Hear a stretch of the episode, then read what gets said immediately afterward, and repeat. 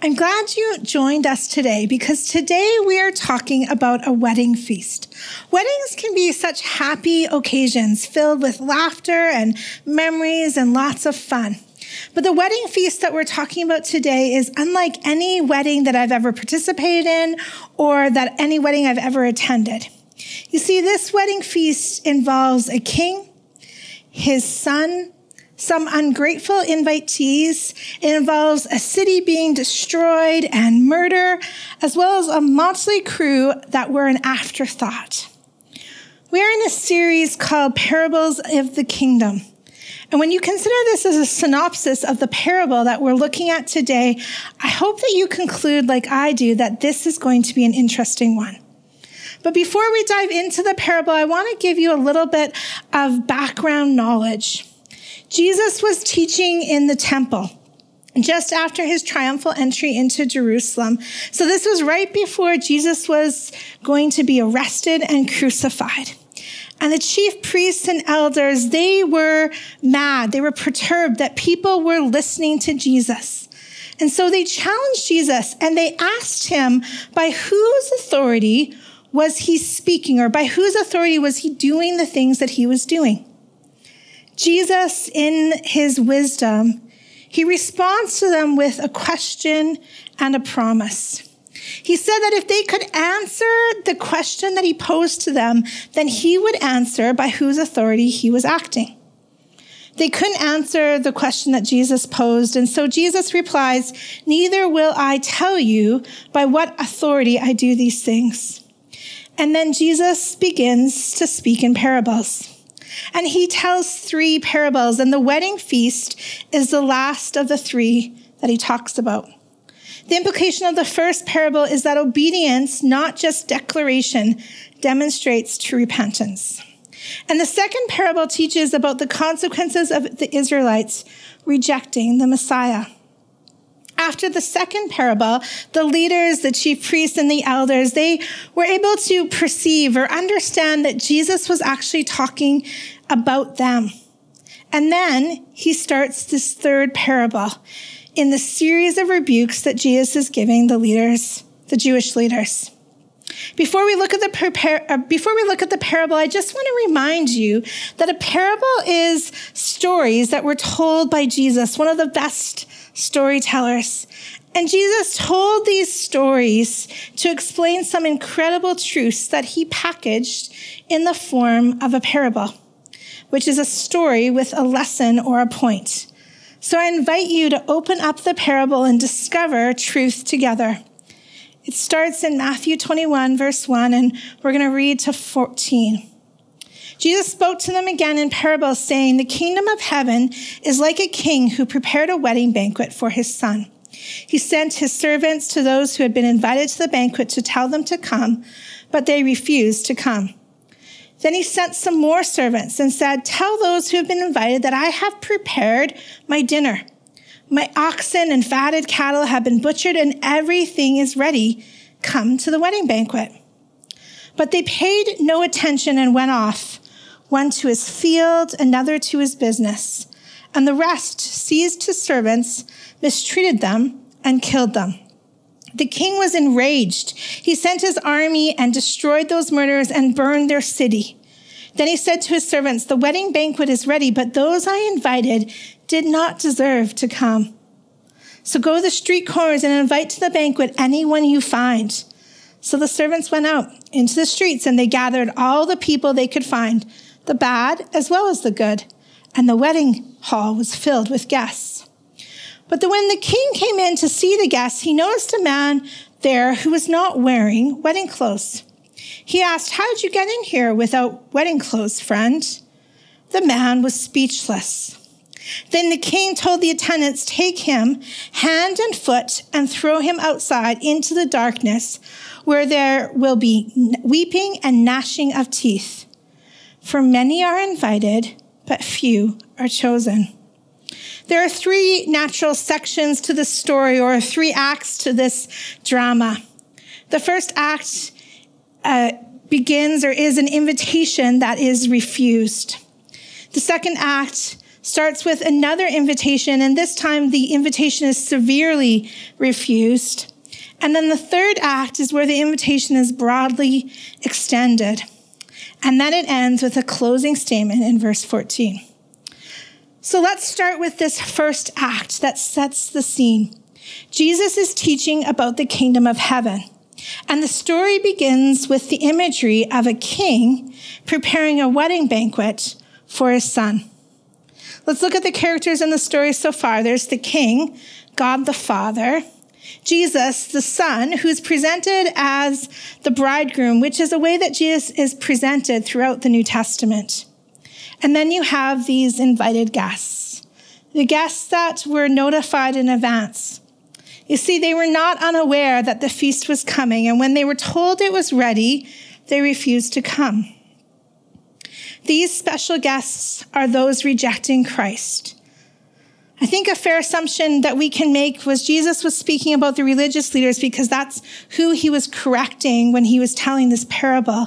But it also expands beyond that to include all the Jewish people that were expecting or looking for the Messiah, but were choosing to deny that Jesus was that Messiah. So the parable begins with the expected guests refusing this gracious invitation to attend the banquet. And by refusing the offer of grace, they refuse to share in the banquet and all that comes with it. It then continues into the second act, where the king, in my opinion, he actually does something very unexpected, or at least it would have been to those listening to the story at the time. You see, it would have been an honor to receive an invitation to a wedding, and even a greater honor to receive an invitation from a king. And then think about it. You're actually invited to the wedding feast of the king's own son. What a huge honor. But only, but not only would this have been an honor, it would have also been considered a command. There's no way that you would have refused a king, and yet they did. So what does the king do? Well, he offers the invitation again. He extends grace again. They are provided another opportunity. Not only does he make another invitation, but he actually gives reasons for why one should come. He lets them know what he's preparing for them at the feast. You know, you think it would be enough that it was just the king doing the invita- inviting, but the king, in his graciousness, he explains, I've prepared dinner. My oxen and fatted cattle have been butchered and everything is ready.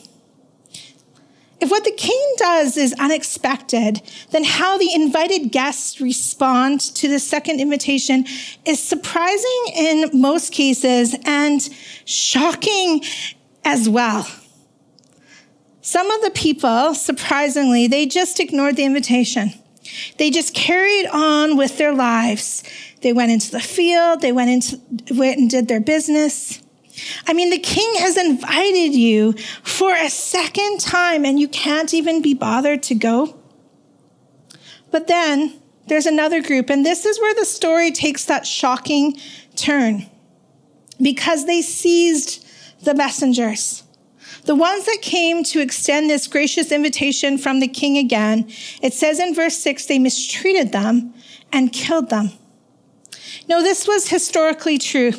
The Israelites had often harmed and killed the prophets God had sent to them, and they were about to do the exact same thing to Jesus. You see, throughout the Gospels, Jesus again and again, he invited people to come and follow him, and he told them that he would give them eternal life. But it was because of their unbelief that they couldn't accept him. You know, the shocking response of violence and killing the servants that brought this invitation meant they no longer wanted to hear the message. They were not interested in the message, and so as a result, they then killed the messenger. In the previous parable, Jesus told those that wouldn't accept him that they would not be partakers in the kingdom. And that is also demonstrated by the king in this parable. It says that the king was enraged and he sent his armies. He destroyed those murderers and burned the city. So let's just recap. The invitation is given, it's refused. The invitation is extended again. They're given a second chance, and this time they re- they refuse again, and even more vehemently, they refuse. And then we're into the third act. And this is where the invitation has now been expanded. More are welcome. So go to the street corners invite to the banquet anyone you find. So we now have additional characters that enter into the story. We have the newly invited guests. These guests wanted to attend. They said yes to the invitation. In contrast, they were not guests of a certain caliber. They were not well learned or arrogant like the Jewish leaders that Jesus was rebuking in the story. In fact, this group of guests made up of both good and bad. But what they had in common was that they said yes to the invitation. These guests represent the Gentiles, and the invitation has now been expanded to include everyone. The second character in the story is the guest that's not prepared. This guest that didn't come in proper attire, he didn't have on the wedding clothes. You know, he knew what was required to wear to come to the banquet hosted by the king, and he chose not to do it. So he was removed, and the king had the man tied and cast into the darkness. And it says that in that darkness there would be weeping and gnashing of teeth. Based on that outcome, we can sur- surmise what the proper attire is, what has been taught again and, and again repentance for sin and faith in Jesus Christ. That is what is required for entrance into the kingdom of heaven. True repentance is not just saying sorry and doing whatever you want. See, true repentance is saying sorry and turning around and now and now following Christ. You know, in Jesus' time, many people said they wanted to enter the kingdom. But when Jesus started to tell them to come and to follow him, they would walk away. They saw the cost, the requirement of fully submitting their lives to following Jesus, and they decided it wasn't worth it. When the day of judgment comes, many will claim to be a good person, or maybe they'll say that they've done lots of good things with their life, but Jesus will turn them away because they missed it. They thought it was about them about what they would or wouldn't do, but it's never about us, but what Jesus has done for us on the cross. By grace, you have been saved through faith, and this is not your own doing. It is the gift of God, not a result of works, so that no one may boast. They will be like the guest that wasn't prepared. Although they had heard the requirements, they thought that they were just being good enough or dressed enough to go to the wedding. And just like the guest who is shocked, they will find themselves shocked because they will not be ready to meet the king. So let me be clear and, and, repeat the words of Jesus found in John 14, 6, where he says, I am the way, the truth, and the life. No one comes to the Father except through me. And in John 3 3, Jesus answered him, saying, Truly, truly, I say to you, unless one is born again, he cannot see the kingdom of God. This lesson Jesus is teaching through the parables ends with this statement For many are invited, but few are chosen. The word many is abundance. It's not meant as a limitation, rather, it's meant to denote all that hear. The invitation has gone out to all, but some just refuse, some choose to ignore, and some want to come but refuse to submit to the requirements of entrance into the kingdom. The chosen are those that have responded to the invitation to come through Christ, the only way there is to come. By this last saying, we understand the king isn't surprised by both those that accept as well as the many that will ignore. The invitation was extended first to the Jews, those who had the promise of the Messiah, who were watching for the Messiah. They were looking for him, and yet they refused to acknowledge Christ. So the invitation was extended, and today the invitation still goes out and it's just as wide. And as the church, we actually get to be the ones through the Holy Spirit that now say, Come. This is the good news that for the wages of sin is death, but the free gift, the free gift of God is eternal life in Christ Jesus our Lord. We are delivered from the kingdom of darkness now into the kingdom of God, into the kingdom of light. We, the church, we must be the messengers of this good news. And as we go out and share, let's remember the following truths that we found in this parable. Here's the first truth God is the God of the second chance. Because God is the God of the second chance, we share again and again. As I've said when I've spoken to youth or to kids, I'm not saying that we should be annoying about it or we should shove it down someone's throat. But what I'm saying is just because someone refuses, that doesn't mean that we don't extend another invitation. God has done the same thing for all of us. And I'm sure you can look back on your own life and you can see the many times when God has been gracious to you and given you chance after chance after chance. And maybe you are the one right now believing this lie that somehow you're thinking your chances have been used up. Remember, it's not too late. The parable said the invitation went out to both the bad and the good.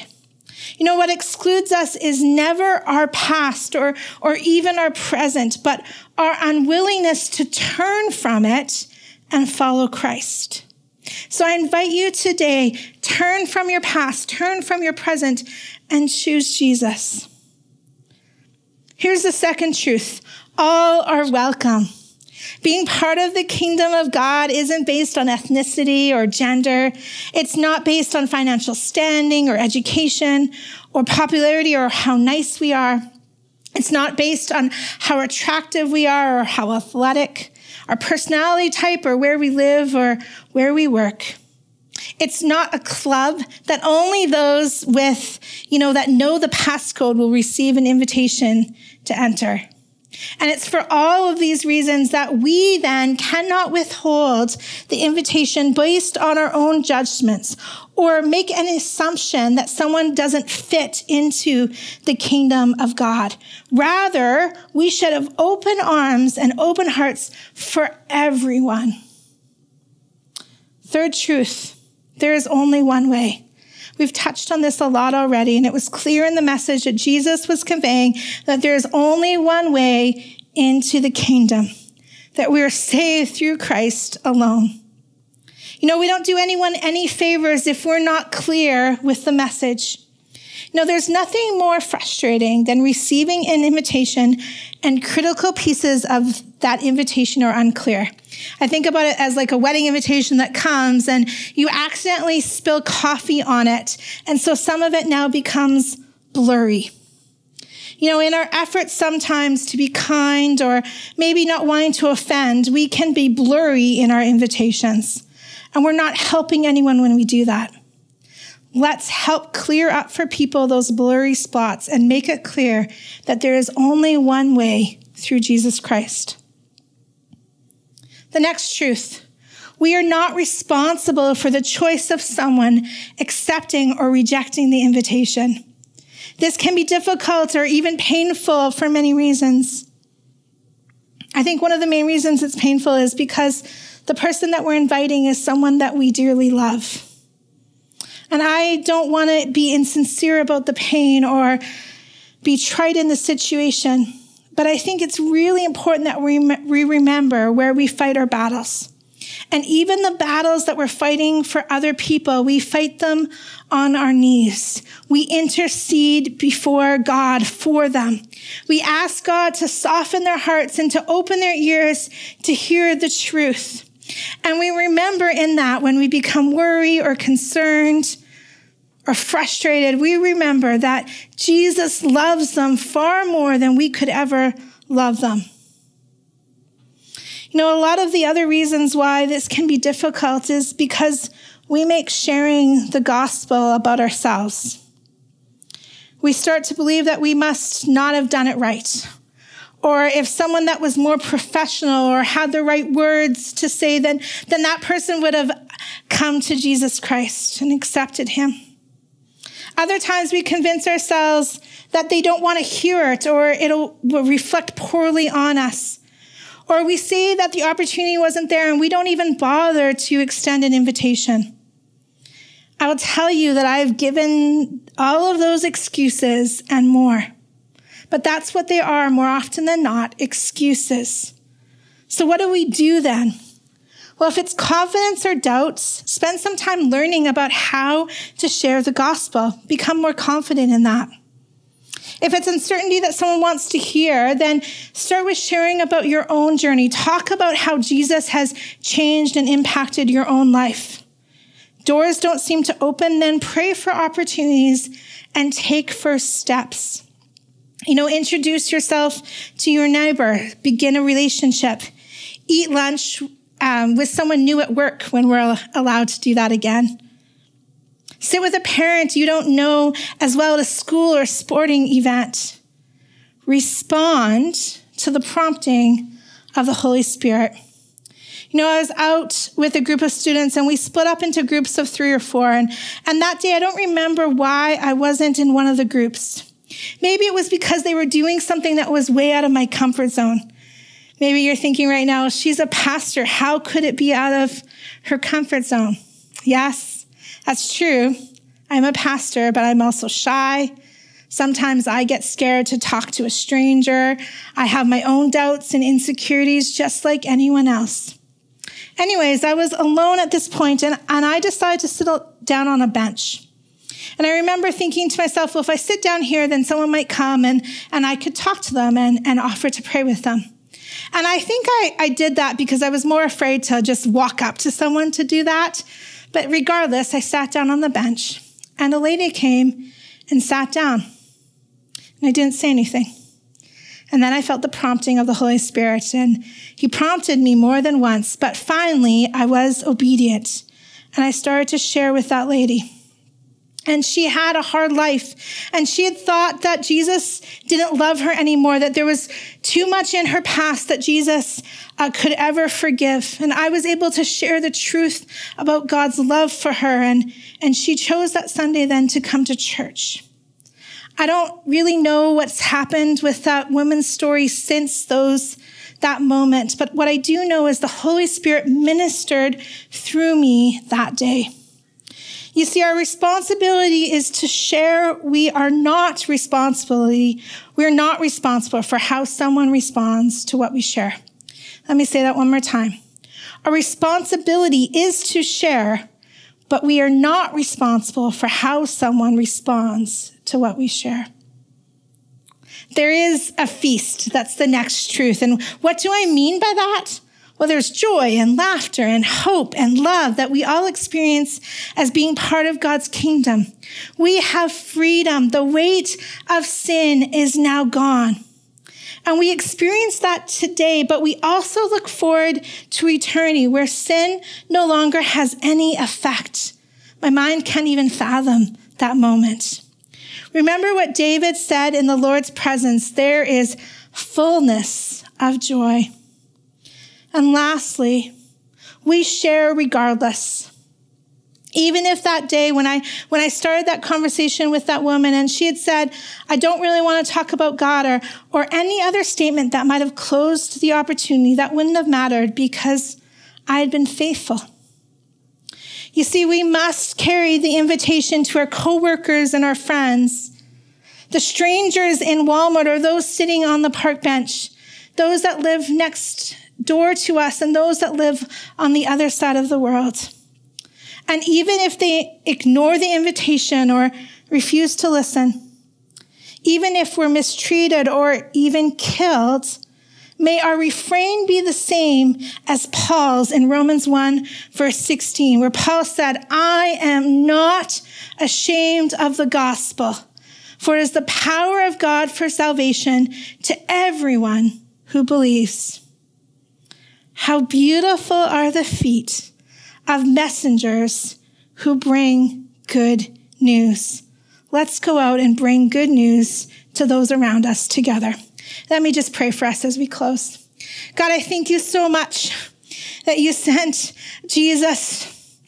Jesus, I just, I, I can't even express how thankful I am that you were obedient even to death on the cross and that you died for me and that I am now part of your kingdom. And God, I, I take that responsibility seriously that I get to now share that good news of you, Lord God, with those around me. I pray, Lord God, for my for my brothers and sisters, Lord God, that they, Lord God, would um, they would get even a, a, greater glimpse of your love for those that are around them. Lord God, that their hearts would be broken for those that have yet to have chosen the gospel, Lord God, that have yet to even hear the invitation. And Lord God, I pray that you would increase all of our boldness, Lord God, that we would all choose to be messengers of the good news of the gospel of Jesus Christ. I pray, Lord God, that even this week, this week, I pray for an opportunity, Lord God, a door to open. And Lord God, that we would be faithful to walk through that and we would give you all the glory and all the praise for each one of those moments. I pray blessing and boldness on each one of my friends in Jesus' name. Amen. God bless you.